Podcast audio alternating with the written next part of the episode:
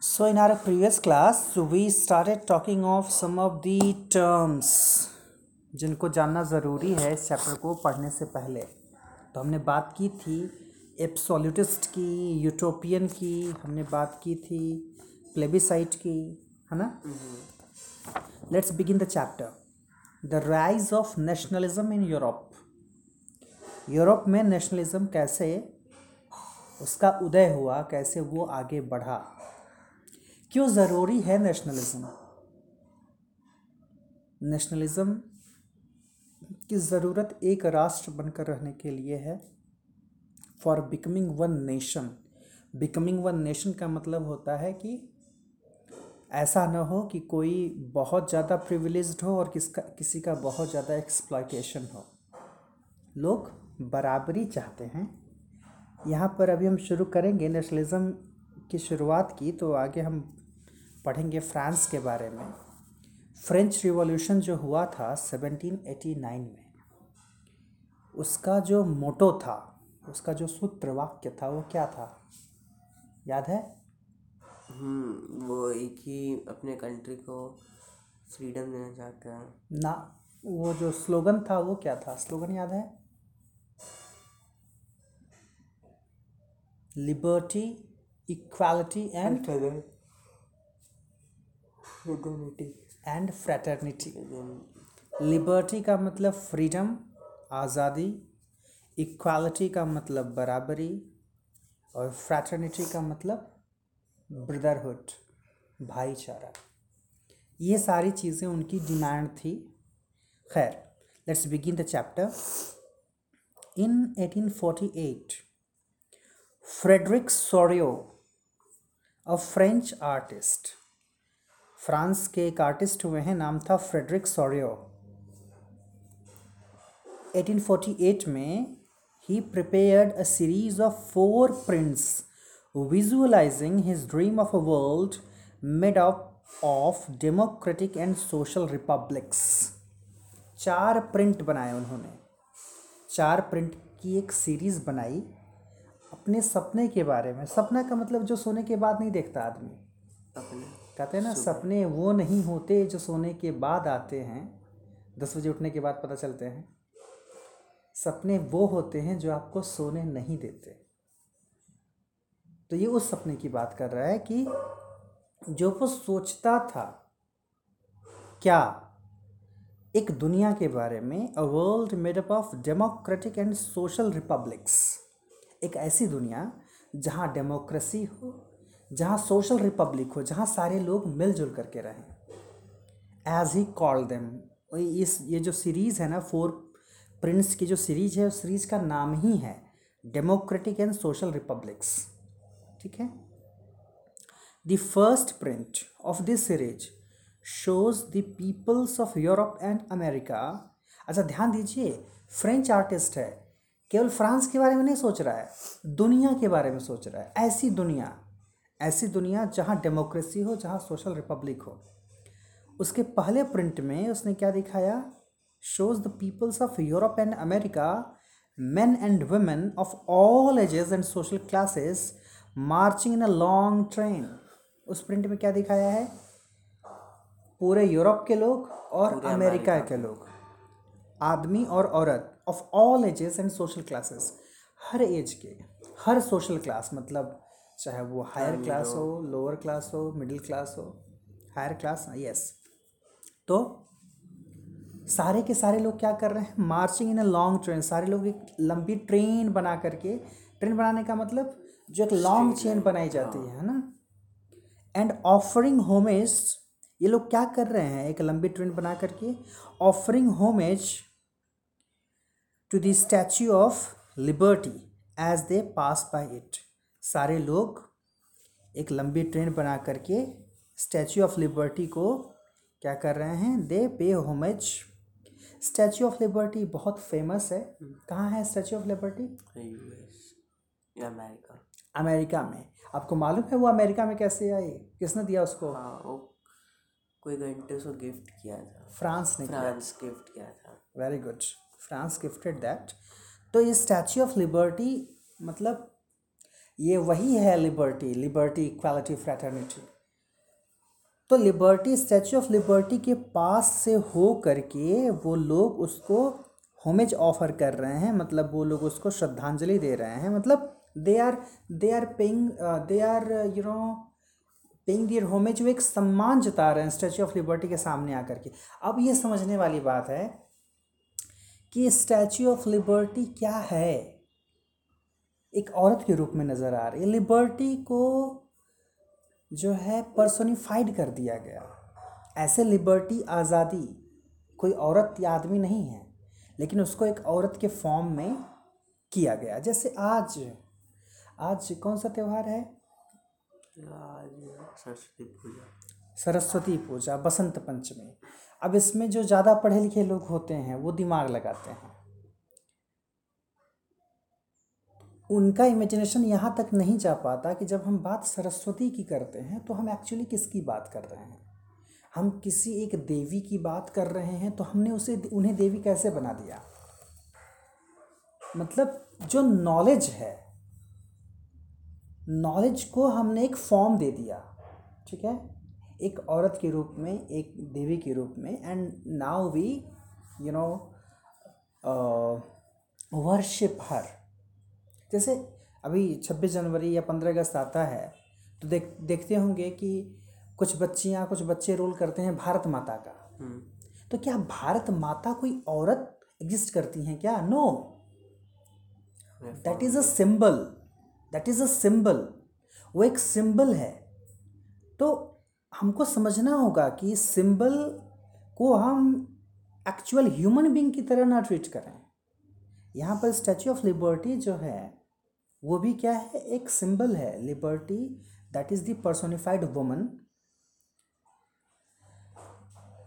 देखिए आगे लिखा हुआ है भाई as you would recall artist of the time of the French revolution personified liberty as a female figure उस समय जब फ्रेंच रिवॉल्यूशन हुआ था तो लोगों ने लिबर्टी को एक फीमेल फिगर दिया। के रूप में। आज आज अभी भी सुनते हैं अभी जो तमाम जो है रिवॉल्यूशन मूवमेंट चल रहे हैं लेके रहेंगे आज़ादी सुने? तो ये आज़ादी यानी फ्रीडम तो वो फ्रीडम को एक औरत के रूप में एक फीमेल फिगर के रूप में फ्रेंच रिवोल्यूशनिस्ट्स ने लिया था। Here you can recognise the torch of enlightenment she bears in one hand the charter of the rights of man in the other अभी जैसे आप अपने देवी देवताओं की बात करते हैं, जैसे ही मैं पूछूँ आपसे कि विष्णु विष्णु कैसे होते हैं? तो आप कहेंगे, वो चतुर्भुजधारी हैं, उनके चार हाथ हैं। तो चार हाथों में आपको पता है कि चारों हाथ में क्या क्या मिलेगा आपको? एक में शंख है, एक में चक्र है, एक में गदा है है ना? तो इस तरह से मतलब जैसे जैसे ही विष्णु की बात करते हैं तो कम से कम ये चक्र तो आ, ही जाएगा। जब आप राम की बात करते हैं तो वहाँ चक्र का कोई स्थान नहीं है। क्या है ये सारे? सिंबल्स हैं।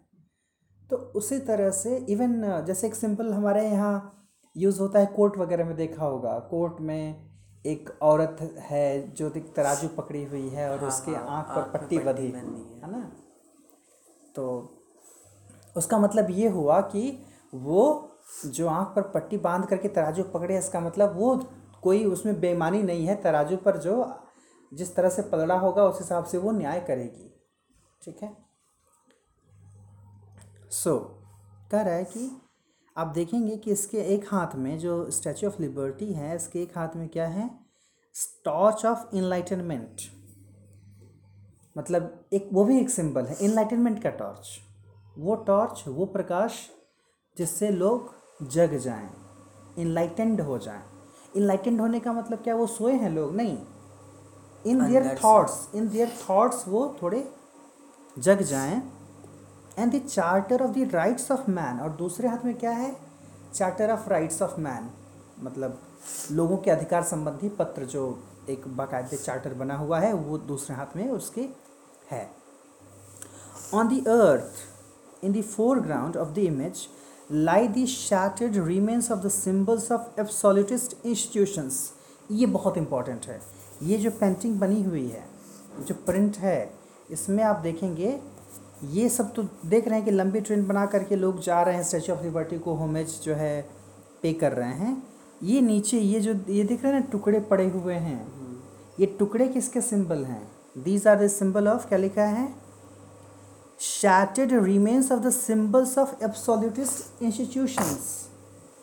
जो एब्सोलिटिस्ट इंस्टीट्यूशंस हैं, जो मोनार्की जो है रूल करने वाले जो लोग थे, या जो लोग निरंकुश होकर के शासन करना चाहते हैं, जो अपने केवल एक अकेले इंसान के हाथ में शासन लेने वाले जो लोग हुआ करते थे, ऐसे जो इंस्टीट्यूशंस थे, उनका, उनको शैटर करके जैसा लग रहा है कि मतलब क्या है कि ये रिमेन्स हैं उनके ये उनके अवशेष हैं जिस पर ये लोग खड़े हैं। इसका मतलब क्या? कि एब्सोलिटिज्म को दरकिनार करते हुए किनारे करते हुए इसका विरोध करते हुए they are going for liberty मतलब समझ में आ रहा है? इसके अगेंस्ट ये लोग हैं। मतलब कि एब्सोलिटिज्म को एकदम से खात्मा करके उसका और हम ह्यूमनिज्म की बात कर रहे हैं। In Sorrieu's utopian vision the peoples of the world are grouped as distinct nations बहुत इंटरेस्टिंग बात है। बहुत बहुत खूबसूरत पेंटिंग है ये। क्या कह रहा है कि जो उन्होंने यूटोपियन विज़न दिया सौर्यों ने यूटोपियन मैंने आपको बताया था, वो जहाँ सब कुछ अच्छा ही होता है, सारे लोग खुश हों, एक परफेक्ट स्टेट माना जाता है, एक आइडियल स्टेट माना जाता है, जो एक्चुअली एग्जिस्ट कर नहीं सकता, लेकिन हम ऐसी दुनिया की कल्पना कर सकते हैं तो सौर्य ने कल्पना की थी उस दुनिया की जिसमें ये लोग चेन बनाकर खड़े हैं तो कैसे हैं? सारे लोग क्या हैं? रिप्रेजेंटेटिव हैं नेशन के डिस्टिंक्ट नेशंस। कई सारे नेशन देख रहे हैं सबके हाथ में अलग अलग झंडे हैं है ना? तो सब अपने अपने फ्लैग्स लेकर के खड़े हैं identified through their flags and national costume. हर देश का अपना एक कॉस्ट्यूम भी होता है और एक फ्लैग तो उसके साथ वो लोग खड़े हैं उसमें। लीडिंग द प्रोसेशन अच्छा देखिए ना, बहुत जो पेंटिंग्स होती हैं ना they tell you a lot paintings बहुत कुछ बता जाती हैं। जैसे एक मेरे स्टूडेंट थे, उसने एक पिक्चर बनाया हुआ था तो उसमें यह था कि some some woman she is going वो एक डेजर्ट से मतलब एक धूल वाले इलाके से होकर के जा रही थी, बालू वाले इलाके से होकर के जा रही थी, और सिर पर मटकी ली हुई थी। तो उसके पैरों के निशान जो हैं पीछे कम होते चले गए। और जिधर से जा थी वहाँ पर ज़्यादा नज़र आ रहा था और पीछे थोड़े कम थोड़े कम थोड़े कम। समझ रहे हैं कैसे? हम्म। मतलब जहाँ से होकर गुजर रही है वहाँ निशान ज़्यादा ज़्यादा गाढ़ा है। उसके पीछे थोड़ा कम गाढ़ा उसके पीछे थोड़ा कम गाढ़ा उसके पीछे थोड़ा कम गाढ़ा। ऐसा क्यों? क्योंकि रेत ऊपर चलते रहते हैं। वेरी गुड तो अब वो आपको समझना होगा। दैट इज़ द ब्यूटी अब एक आर्टिस्ट जो है एक पेंटर जो है उसको इतना सोचना होगा। अगर वो अगर सब जगह गाढ़ा गाढ़ा बना दे तो क्या लॉजिकल सही वो नहीं होगा?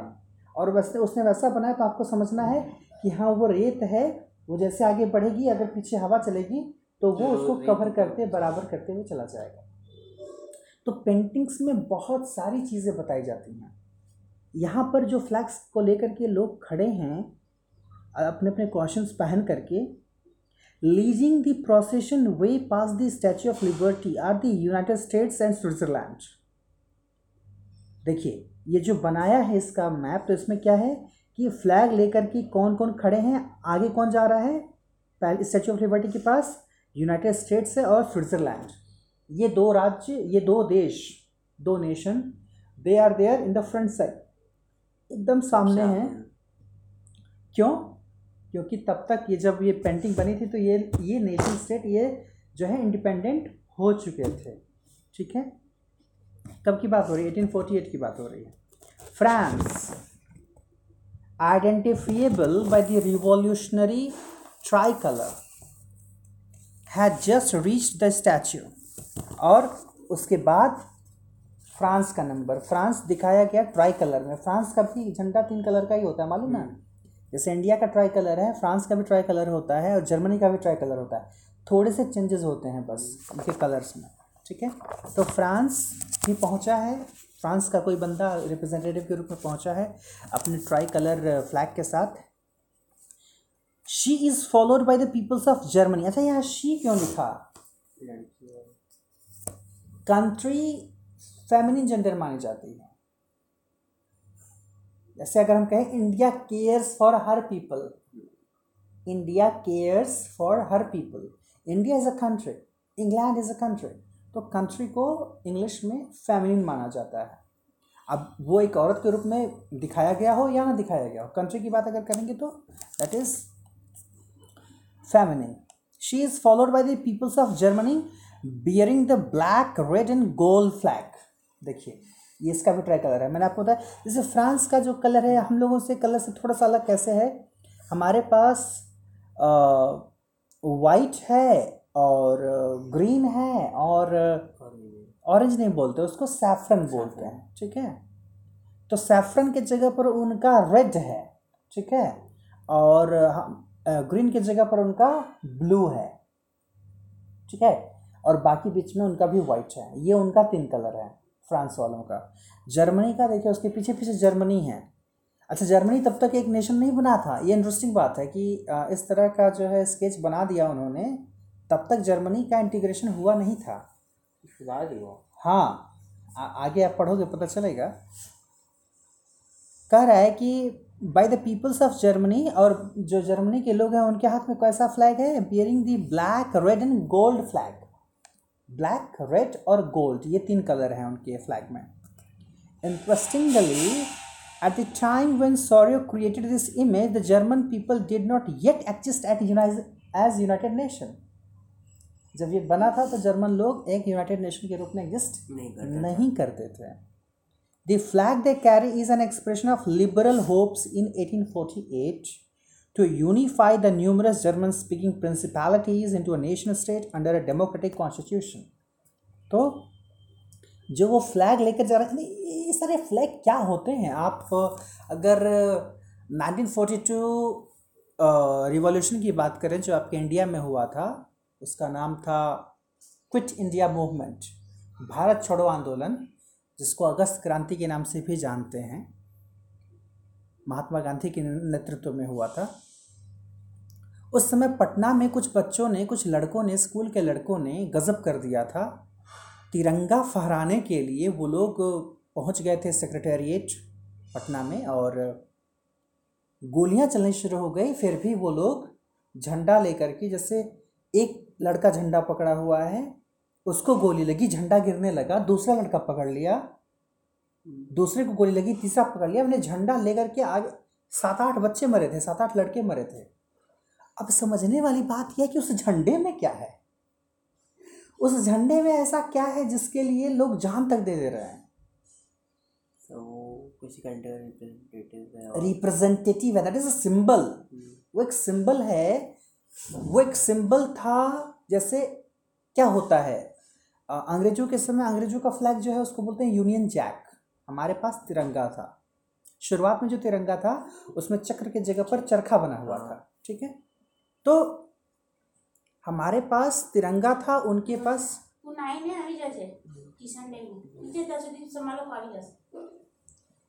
तो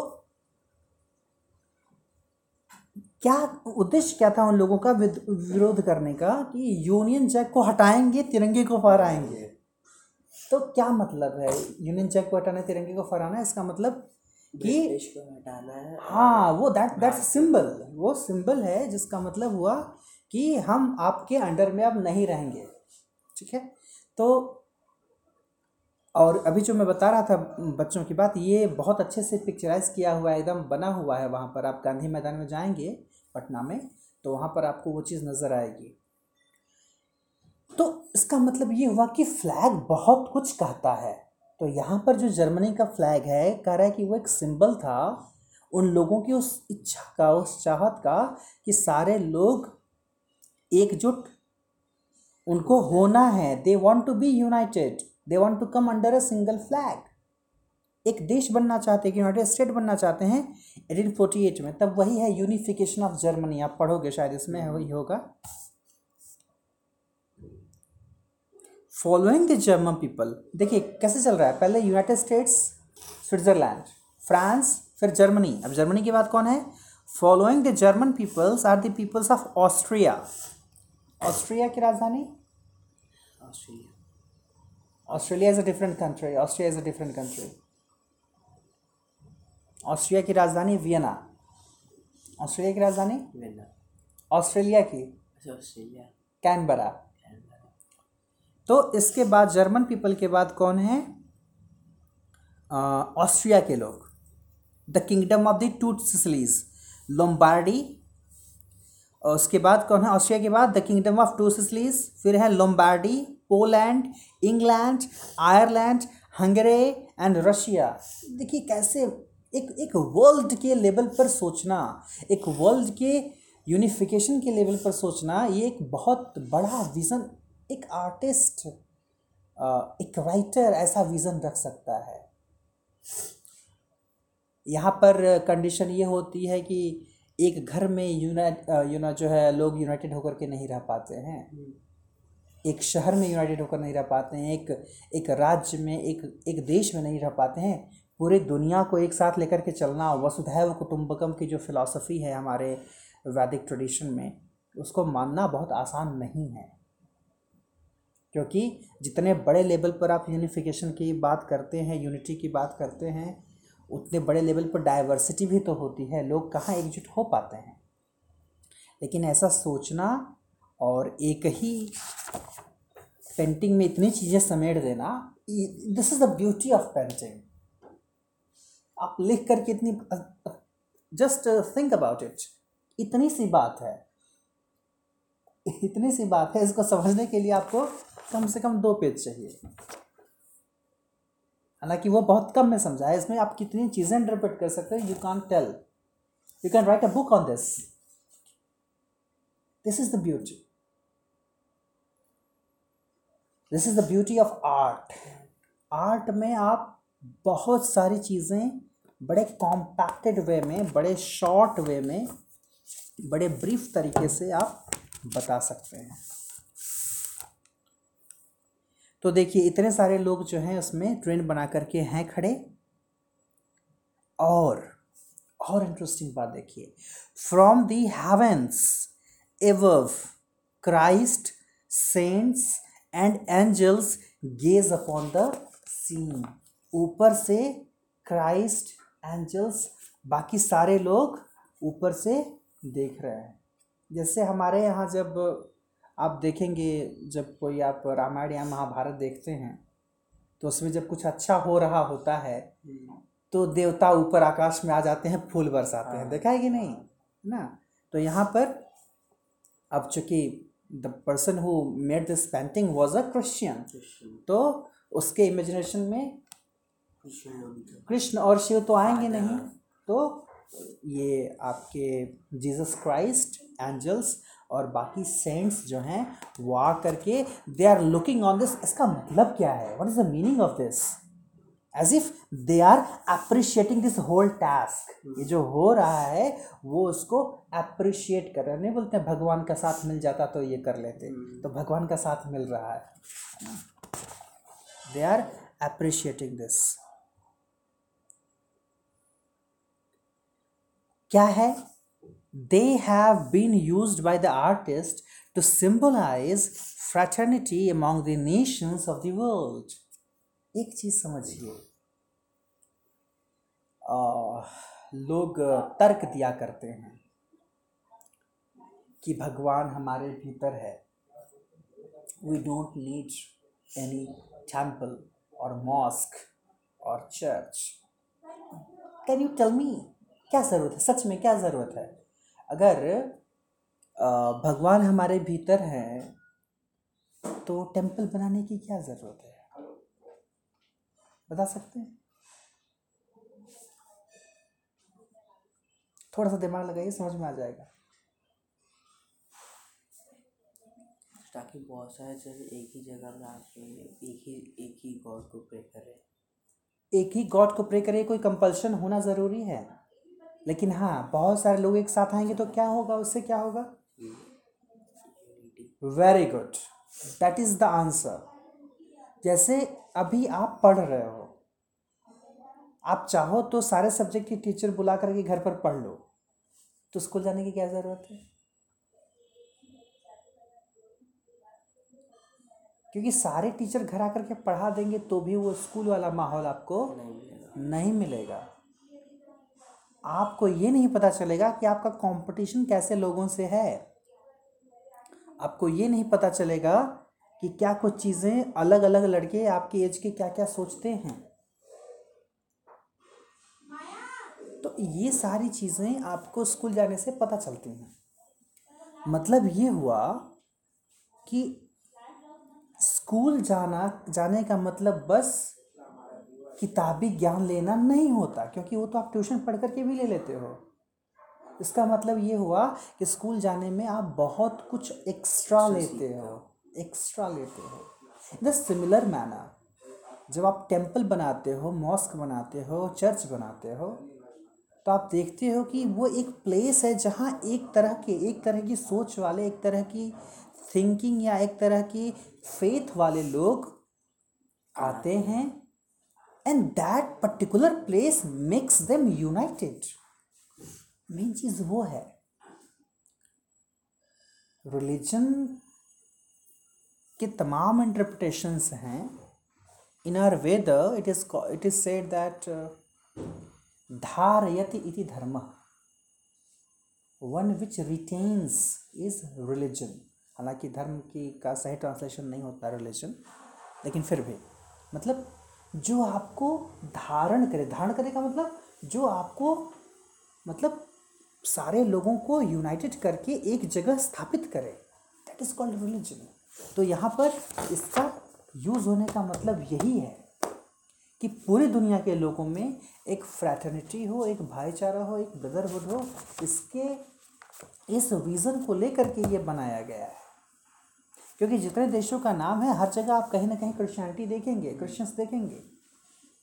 अब देखिए, इसमें इंडिया नहीं है। है ना? क्योंकि हम बात किसी कर रहे हैं? Rise of nationalism in Europe की बात कर रहे हैं। हालाँकि यूरोप के अलावा अमेरिका भी इसमें शामिल है। यहाँ पर वर्ल्ड की बात हो रही है, लेकिन उनके वर्ल्ड के कॉन्सेप्ट में इंडिया शायद नहीं है। हाँ? खैर, लेकिन फिर भी ये सोच बहुत ही अच्छी है अप्रिशिएट करने लायक सोच है। तो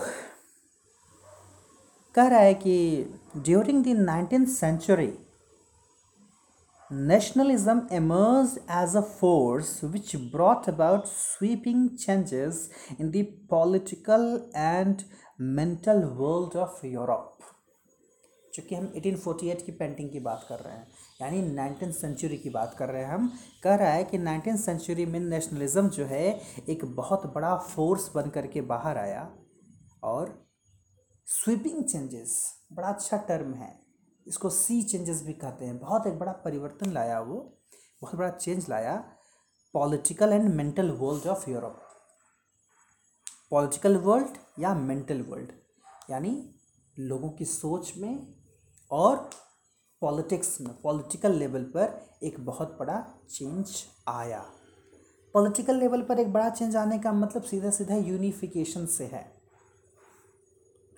बीइंग यूनाइटेड से है। अब देखिए ना, हर जगह की आपको गाथा लगभग वैसी ही मिलेगी। इवन 1947 के पहले इंडिया 1600 से लेकर के 1947 लगभग तीन सौ सैंतालीस साल यानी लगभग साढ़े तीन सौ साल तक गुलाम क्यों रहे हम? क्योंकि सबके अपने अपने राज्य हुआ करते थे और सब अपना अपने कभी राज्य की बढ़ोतरी के बारे में सोचते थे अपने विकास के बारे में सोचते थे। छोटे छोटे टुकड़ों में ये देश बटा हुआ था। यही कारण था कि ऐसा लगता था लोगों को जैसे पृथ्वीराज चौहान के समय उनका एक रिलेटिव था। नाम था जयचंद। जयचंद थोड़ा जयचंद से दुश्मनी हो गई थी पृथ्वीराज की, उसके पीछे भी कारण था। तो जयचंद भी यहीं कहीं का एक राजा था। पृथ्वीराज दिल्ली पर आसीन थे उस समय, पृथ्वीराज चौहान। तो जयचंद ने बाकायदे निमंत्रण दिया मोहम्मद गोरी को, आओ अटैक करो। ये तो बात वैसी ही हो गई कि आप धनबाद में बैठे हो और विदेशियों को कहो कि ये बोकारो देखिए बहुत अच्छा प्लेस है, आइए, आप यहाँ लूट सकते हैं और आप बहुत कुछ लेकर के जा सकते हैं। तो ऐसा क्यों, ये क्यों गलत फहमी है आपको कि अगर वो बोकारो तक उनको आप आने देंगे तो उनको बोकारो से धनबाद आने में कितना समय लगेगा ज़्यादा नहीं ये गलती पूरे इतिहास में हमने की, हमेशा से की। ऐसा होता रहा कि बगल का जो राज्य है, वहाँ एक्सप्लाइटेशन चल रहा है, वहाँ अटैक चल रहा है। हमें कोई मतलब नहीं, बल्कि हमें खुशी है कि वो कमज़ोर होगा तो हम मज़बूत होंगे। यही कारण था कि देश कभी पूरा एकजुट नहीं हो सका। और ये जो अलग अलग रियासतें बटी हुई थी देश में अलग अलग जियोग्राफिक कंडीशंस में, यही कारण है कि आप देख रहे हैं, कहीं गोवा और अंडमान निकोबार जैसी जगह गोवा स्पेशली गोवा की बात करें और पुडुचेरी दो जगह। कौन शासन कर रहा था? फ्रांसीसी कर रहे थे। फ्रेंच टेरिटरी हुआ करता था। ये पता है कि नहीं? नहीं मालूम है। हमारे देश में आ, फ्रेंच नहीं बल्कि पोर्चुगल कह लीजिए पोर्टुगीज़ हुआ करते थे यहाँ पर। थोड़ा सा कन्फ्यूज़न हो रहा है। खैर मतलब आपके आपका देश जब गुलाम था अंग्रेज़ों का तो ऐसा नहीं कि पूरे देश का हर हिस्सा अंग्रेज़ों के अधीन था। कुछ हिस्से पर कहीं फ्रांसीसी राज कर रहे थे, कुछ हिस्से पर कहीं पोर्टुगीज राज कर रहे थे, पुर्तगाल वाले राज कर रहे थे। क्यों? क्योंकि हम यूनाइटेड नहीं थे और वही फिर ऐसा हुआ कि जब देश आज़ाद हुआ 1947 में तो हमारे सामने भी एक जो सबसे बड़ी चुनौती थी वो यही थी कि जो अलग रियासतें अलग अलग जो बिखरी पड़ी हैं इनको एक फ्लैग के अंडर में लाया जाए। और ये काम बखूबी निभाया किसने? देश ने। सरदार वल्लभ भाई पटेल। सरदार वल्लभ भाई पटेल जो हमारे देश के पहले होम मिनिस्टर और पहले डेप्यूटी प्राइम मिनिस्टर थे ठीक है? उन्होंने ये काम किया जहाँ प्रेम से बात बनी, वहाँ प्रेम से, जहाँ डरा कर के बात बनी, वहाँ डरा कर सबको एक फ्लैग के अंडर में ले आए। तो यूनाइटेड होना ज़रूरी होता है किसी भी देश को बिखराव से बचाने के लिए। तो यहाँ पर वही कर रहा है, जो ये, जो पॉलिटिकल चेंज है, वो पॉलिटिकल चेंज यही था। यूरोप में जो पॉलिटिकल चेंज आया, लोगों की मैंटेलिटी बदली और अल्टीमेटली जब मैंटेलिटी बदलेगी तो ऑब्वियस है कि पॉलिटिक्स पर भी उसका असर होगा। तो पॉलिटिकल चेंजेस भी हुए। तो फिर क्या हुआ? The end of the end result of these changes was the emergence of the nation state in place of the multi national dynastic empires of Europe वही हुआ यहाँ भी। जो multi multi national dynastic empires थे, यानी कई सारे राजा छोटे छोटे राजा हुआ करते थे, उन सब का खात्मा हुआ और एक नेशन स्टेट का कॉन्सेप्ट डेवलप हुआ। The concept and practice of a modern state in which a centralise power exercise sovereign control over a clearly defined territory had bin developing over a long period of time in Europe और उसके बाद एक modern state का concept develop हुआ, जिसमें ये हुआ कि एक सेंटर होगा सॉवरन स्टेट का, सारे मिल करके एक सेंटर बनाएँगे और एक सेंटर से उसका जो है शासन चलेगा। ये काम काफ़ी लंबे समय से चल रहा था। वो एक यूनाइटेड होने की प्रक्रिया एक लंबे समय से चल रही थी यूरोप में। But a nation state was one in which the majority of its citizens and not only its rulers came to develop a sense of common identity and shared history or descent. लेकिन कह रहा है कि जो nation state का concept था, वो ये था कि ज़्यादातर लोग अपने आप को एक पास्ट का समझें कि सबको, सबका पास्ट एक जैसा रहा है। जैसे वही उस दिन जो मैंने आपको बताया था कि 1947 की जितनी इम्पोर्टेंस आपके लिए, उतनी हमारे लिए है। 1857 फ़र्स्ट वॉर ऑफ़ इंडिपेंडेंस कहा जाता है जिसको, प्रथम स्वतंत्रता संग्राम। जितना इम्पोर्टेंट आपके लिए, उतना इम्पोर्टेंट हमारे लिए है। तो ये चीज़ें जो हैं, ये कॉमन पास्ट ये कॉमननेस हमें जोड़ती हैं यूनाइटेड करती हैं। तो इन चीज़ों को समझा गया कि मतलब माना गया कि इसे जो है, आधार बनाया जाए यूनाइटेड होने का।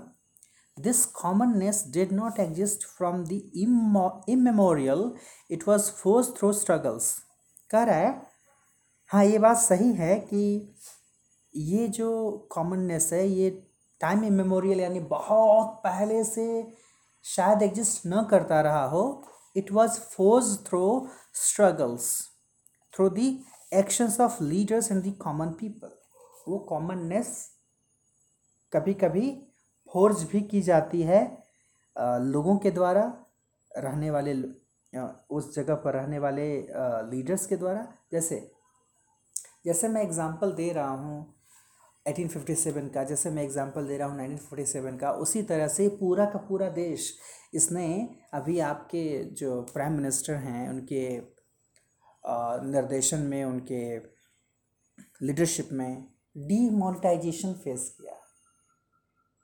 विमुद्रीकरण जब एक हज़ार और पाँच सौ के नोट अचानक बंद बंद करा दिए गए। पूरे देश ने उसको देखा। तो पूरा देश उसका विटनेस है। ये कॉमननेस है लीडर के द्वारा क्रिएट की गई। जो एयर स्ट्राइक हुआ, या और जो चीज़ें हो रही हैं, जो नेशनल लेवल की चीज़ें हो रही हैं, या एक बहुत अच्छा जो अभियान चला 2014 से शुरू हुआ सेकेंड अक्टूबर 2014 से शुरुआत हुआ, हुई उसकी भारत स्वच्छता अभियान की। उसमें ये कहा गया कि 2019 दो अक्टूबर तक आते आते पाँच साल के भीतर पूरे भारत को ओपन डेफिकेशन फ्री बना दिया जाएगा। मतलब एक ऐसी स्कीम जिसने पूरे देश को समेट लिया। तो हुआ भी, उस पर बहुत काम हुआ। अभी हालाँकि पूरी तरह से उसको अचीव नहीं कर पाया है देश, लेकिन बहुत बड़ा बदलाव आया है, जो तमाम टॉयलेट्स बने हैं पूरे देश में। तो वो एक स्कीम के अंडर में पूरा का पूरा देश आ गया। तो no these things make the people united मतलब एटलीस्ट आप एक चीज़ के प्रभाव में आ रहे हो ना। कोई भी एक कोई भी नियम लागू किया जा रहा है लीडर के द्वारा या कोई भी नया डिसीज़न लिया जा रहा है जैसे जब भारत पाकिस्तान में कुछ अ, मसले गड़बड़ होने लगते हैं और तनातनी बढ़ जाती है तनाव बढ़ जाता है तो लोग फेसबुक पर व्हाट्सएप पर बैठ करके ज्ञान देते हैं। भारत तैयार है युद्ध के लिए, हम युद्ध करेंगे। जब युद्ध होगा तो एज अ नेशन सारे लोग प्रभावित होंगे। इस गलत फहमी में न रहें कि अगर युद्ध शुरू हो जाएगा तो जितने लोग फोर्स में हैं, बस वही प्रभावित होंगे। ये सच है कि जितने लोग फोर्स में हैं, वो परिवार वाले हैं। उनका परिवार हमारे आपके बीच ही है। और अगर वो प्रभावित होंगे तो आप प्रभावित हुए बिना नहीं रह सकते। अभी पिछले साल जब पुलवामा अटैक हुआ था याद है? हाँ। कैसा माहौल बना था? कुछ था माहौल यहाँ पर धनबाद में ऐसा कुछ कि नहीं? कि लोग तिरंगा लेकर के मार्च पास्ट वगैरह ऐसा कुछ देखे थे था कि नहीं? यहाँ पर नहीं था। नहीं हमारे तरफ़ काफ़ी ज़्यादा था। क्योंकि थोड़ा बहुत ही था। क्योंकि जितने लोग शहीद हुए थे, उसमें कुछ आसपास के भी थे हमारे ज़िलों के। हज़ारों हज़ार की संख्या में लोग शव यात्रा में निकल रहे थे तिरंगा लेकर के। पाकिस्तान मुर्दाबाद, भारत जिंदाबाद करते हुए। तो मेरे कहने का मतलब ये है कि since we are a nation कुछ भी होता है, कुछ बहुत अच्छा होगा देश का तो भी सब पर अच्छा असर पड़ेगा। कुछ बहुत बुरा होगा तो भी सब पर असर पड़ेगा। There was the time in the battle of in the time of Kargil battle जब कारगिल युद्ध चल रहा था देश में उस समय कहा जाता है ये लोगों को आ करके पकड़ पकड़ के ले जाया जाता था चलो फोर्स में भर्ती हो जाओ चलो भर्ती हो जाओ। आजकल देखोगे फोर्स में भर्ती होने के लिए तमाम मेजरमेंट्स होते हैं। हम्म, कि आपकी दौड़ निकलनी चाहिए तो आपका हाइट ये होना चाहिए तो आपका चेस्ट ये होना चाहिए। लेकिन भाई जब लगेगा युद्ध होगा जब शुरू हो जाएगा और जब सैनिकों की कमी पड़ने लगेगी ना तो उसके बाद सारे मेजरमेंट्स ख़त्म कर दिए जाएँगे और ले लिया फिर बम्पर भर्ती ले लिया जाएगा नहीं जबरी ले जाया जाएगा। है ना उसमें ऐसा नहीं कि उपकार किया जा रहा है कि नहीं आपकी मर्ज़ी हो न हो। ले जाया जाएगा। You are the citizen of the country और इसमें क्या होगा? क्या लगता है?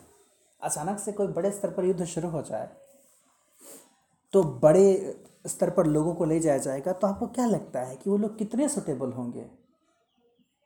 एक तो फिजिकली वो फिट नहीं है। दूसरे उनके पास समय नहीं है ट्रेनिंग का कि उनको ट्रेनिंग दी जाए कि आपको युद्ध कैसे करना है तो क्या होगा? वेस्ट वेस्ट ही होगा एक तरह से। मतलब ऐसा है कि उठा करके भाड़ में झोंक दिया जाओ। हाँ। क्योंकि सैनिक बनाने का मतलब तो ये है ना कि आप उसमें कैपेबल हो कि ठीक है मरो लेकिन मरने से पहले दो चार दस को मार के मरो। लेकिन वो नहीं होगा। जब वेल ट्रेनिंग नहीं मिलेगी तो क्या होगा? मुझे उस अंधे की बात याद आती है एक अंधा था आज़ादी के समय में। आ, लोगों ने कहा अरे तू क्या करेगा? तू क्या कर सकता है? तो कहा अंग्रेज़ों की एक गोली तो कम कर सकता हूँ। आज के समय आपको लगता है कि युद्ध का ये लेवल रह गया है कि आप कहेंगे कि ये गोली कम कर सकता हूँ तो बहुत बड़ा बलिदान है आपका? सुनने में इमोशन के लेवल पर लग रहा है कि हाँ देखो भाई, देशभक्ति से उत्प्रोत है, लेकिन ये बेवकूफ़ी है। अगर आप वेल ट्रेंड नहीं हैं, अगर आप फिट नहीं हैं, अगर आप देश के लिए लड़ नहीं सकते, बस बस मर जाना ही नहीं होता है। हाँ मर जाना बहुत बड़ी चीज़ है, सही बात है, लेकिन बिना कुछ किए मर जाना that is not good fair. So, but a nation state was one in which the majority of its citizens and not all its rulers came to develop a sense of common identity and shared history or descent. This commonness did not exist from time immemorial. It was forced through struggles. ek tarah ka struggle karenge log through the actions of leaders leaders ka action. कैसे सारे लोगों को प्रभावित करेगा? जैसे जब quit India movement चला गांधी जी के नेतृत्व में तो उस समय कैसे सारे लोग एक साथ आ गए थे? This chapter will look at the diverse processes through which nation states and nationalism came into being in nineteen century Europe तो आपको इसमें यही देखना है कि नाइनटीन सेंचुरी यूरोप में कैसे नेशनलिज्म आया। देखो हिस्ट्री में हो सकता है थोड़ी सी बोरिंग या बोरियत हो तो उसके पीछे रीज़न है। कोई भी सब्जेक्ट में आप बोर कब होते हो? जब आप कनेक्ट नहीं कर पाते। अभी जैसे जैसे इंडिया का कॉन्टेक्स्ट दे करके मैं आपको कनेक्ट करा रहा हूँ तो आपको लग रहा होगा कि नहीं, लग रहा है कि ये मेरे काम की चीज़ है, मुझे ये जानना चाहिए। तो कनेक्ट करना अगर सीख जाते हो ना आप तो चीज़ें समझ में आएँगी। अभी नेशनलिज्म इन यूरोप क्यों पढ़ना ज़रूरी है आपको? जब ये पढ़ लेंगे तो आप समझ में आएगा आपको कि नेशनलिज्म इन इंडिया का मतलब क्या था। क्यों ज़रूरत पड़ी उसकी? फ्रांस के बारे में एक कहावत कही जाती है, when France sneezes all the rest of Europe gets caught cold France अगर छींकता है तो बाकी यूरोप को सर्दी हो जाती है। क्या मतलब है इसका? What is the meaning of that मतलब फ्रांस एक ऐसा देश हुआ करता था, जहाँ की हुई कोई चीज़ बहुत प्रभाव डालती थी बाकी यूरोप पर, बाकी दुनिया पर। तो आपके यहाँ जो, आप जो 1947 में जो आप लड़ाई लड़ करके जो है देश को आज़ाद करा रहे हो, उसके पहले कई देश ऐसे हैं जो जो है डिपेंडेंट या स्लेव बन के रह चुके हैं और बाद में उन्होंने स्वतंत्रता की लड़ाई लड़ी और वो बाहर आए। आपको क्या लगता है कि ऐसे ही इंडिपेंडेंस क्या मिल गई होती अगर लोगों ने इंडिपेंडेंस का मतलब नहीं समझा होता? हमारे देश के जो बहुत बड़े से बड़े बड़े नेता थे उस समय, आज़ादी की लड़ाई के समय, उसमें से कई नेता ऐसे थे जो विदेश जाकर पढ़ाई कर चुके थे। तो विदेश जाकर के पढ़ने के दौरान उन्होंने कुछ नई चीज़ें देखी। जाना कि आज़ादी का मतलब क्या होता है? What is the meaning to be independent होता ये है ना, जैसे क्या है, देखिए, अगर आपको एक ख़राब कंडीशन में रखा जाएगा शुरू से, आपको पता ही नहीं चलेगा कि ये कंडीशन ख़राब है। जब तक कि आप बेहतर कंडीशन में ना जाएँ तो आपको लगेगा, अरे, मेरी कंडीशन तो बहुत ख़राब है। ऐसा क्यों? आपको रियलाइज़ ही नहीं होगा, आपका एक्सपेक्टेशन होगा, आपको पता ही नहीं चलेगा कि नहीं, मेरा एक्सपेक्टेशन हो रहा है। तो मतलब मेरे कहने का ये है कि वर्ल्ड हिस्ट्री क्यों पढ़ते हैं हम? लगता होगा कभी कभी कि हम इंडिया के हैं तो हमको फ्रांस की हिस्ट्री पढ़ने की क्या ज़रूरत है? हमको रशिया की हिस्ट्री पढ़ने की क्या ज़रूरत है? क्यों नहीं ज़रूरत है? आपको मालूम होना चाहिए कि कैसे दुनिया की पॉलिटिक्स कैसे दुनिया के इंसिडेंट्स जुड़े हुए जुड़े हुए हैं और कैसे वो प्रभाव डालते हैं हमारी आपकी ज़िंदगी पर। रूस में एक महान लीडर हुआ लेनिन। आपके भगत सिंह जो ट्वेंटी वन ईयर के थे लगभग ऐसे ही ट्वेंटीज़ में ही थे ट्वेंटी वन या आसपास रहे होंगे। तभी उनको फांसी हो गई भगत सिंह को। मरने से पहले वो क्या पढ़ रहे थे? लेनिन को पढ़ रहे थे। भारत का एक नवयुवक रूस के लीडर लेनिन से प्रेरणा ले रहा था। एक फ़ेमस लीडर हुए हैं ब्लैक मूवमेंट के अमेरिका में। नाम था Martin Luther King Junior he was inspired by Mahatma Gandhi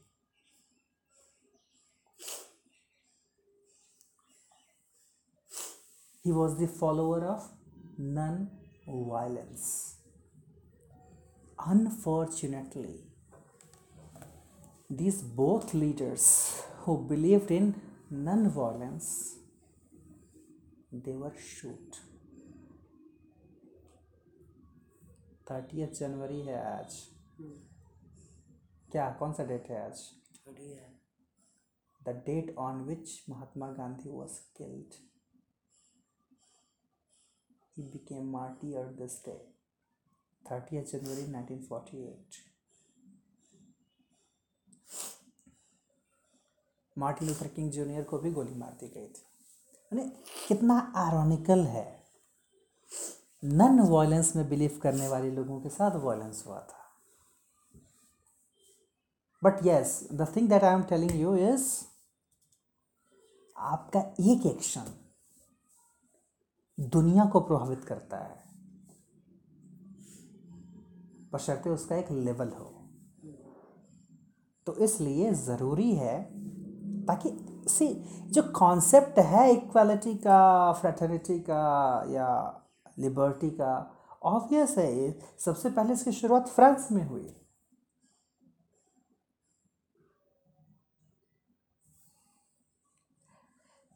लीजिए, पढ़ना है France. The French revolution and the idea of nation the first clear expression of nationalism came with the French revolution in 1789 पहली बार अगर nationalism का clear concept expression निकल करके आया तो फ्रेंच रिवॉल्यूशन में आया 1789 में।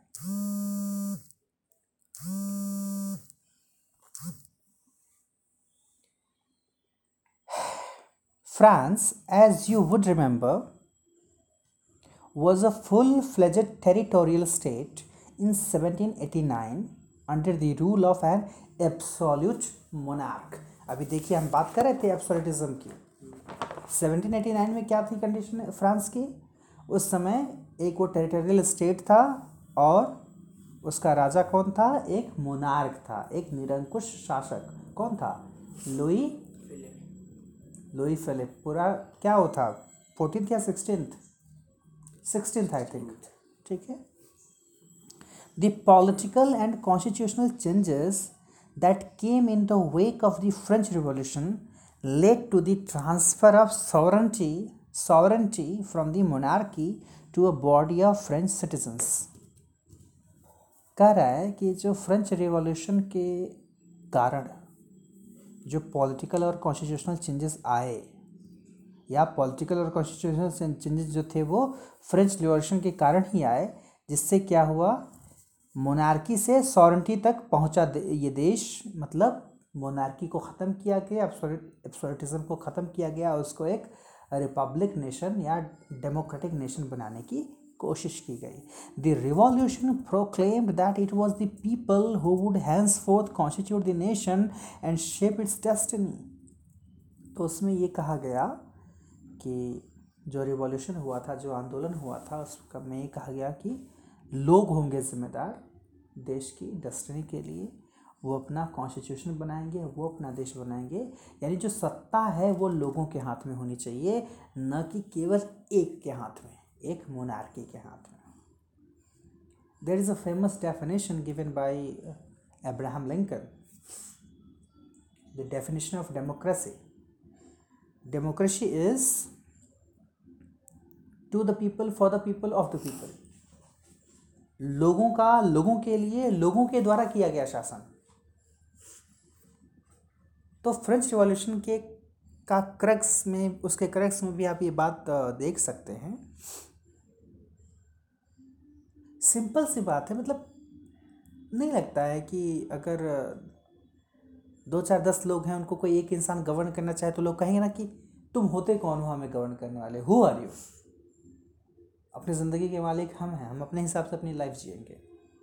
तो आप सोचिए कि पूरे देश का भाग्य विधाता एक बंदा अगर बन करके बैठा है जो है बाहुबली की माँ की तरह मेरा वचन ही मेरा शासन है तो कब तक लोग फॉलो करेंगे आपका वचन? क्यों करेंगे फॉलो इसलिए आवश्यकता महसूस हुई फ्रेंच रिवॉल्यूशन के समय। हालाँकि उसका तरीका बहुत गंदा हो गया था, गंदा हो गया था आने वाले समय में फ्रेंच रिवॉल्यूशन में। लोगों ने, खास करके जो लेबरर्स थे, जो लोअर क्लास पीपल थे, जब वो भूखों मरने लगे तो पहले उन्होंने ब्रेड की दुकान पर जाकर के लूट मचा दी। और उसके बाद ये एक बहुत बड़ा इशू था कि जो संसाधन हैं, जो रिसोर्सेज हैं उनका सही डिवीज़न नहीं था सोसाइटी में आज भी नहीं है। तो उन सबों ने एक और ख़तरनाक काम शुरू कर दिया कि जितने बड़े बड़े लोग थे जितने एरिस्टोक्रेटिक पीपल थे। उन लोगों लूट लूट नहीं लूटने तक रहते तब क्यों? क्यों लूटते नहीं थे ना? उनको बुला करके बाकायदे जिलोटिन होता था उनका। जिलोटिन क्या होता है? चौराहे पर सबके सामने जिलोटिन एक मशीन हुआ करती थी। ऐसे शेप की थी हुआ करती थी। इसमें सिर रखा जाता था उनका। और ऊपर से वो मशीन का ब्लेड आता था कच्च से सिर अलग धड़ अलग। चौराहे पर करते थे सब ये। ताकि देखने वालों की रूह काँप जाए। कहीं ना कहीं कहीं ना कहीं आप बीस्ट जैसे नहीं हो रहे हैं। आप आप क्रुएल्टी की सीमा नहीं लांग रहे हैं। दे डिड इट बहुत सारे लोग छोड़ के भागे उस समय। और बहुत सारे लोग पकड़ाए। ऐसे भी कुछ पकड़ाए जो इंग्लैंड के थे, जर्म, गए हुए थे इंग्लैंड जो है फ्रांस में। उनको भी पकड़ के काट दिया सब।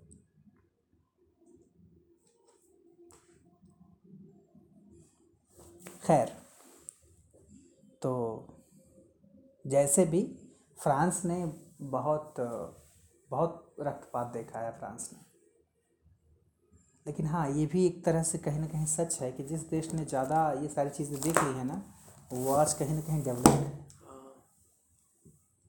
जिस देश में लेकिन इसका मतलब ये नहीं हुआ कि डेवलपमेंट का रास्ता यही होना चाहिए लेकिन वो बस सबसे गुजरा है इसीलिए। हाँ तो ये सारी बातें हैं। मज़ा आया? हम्म,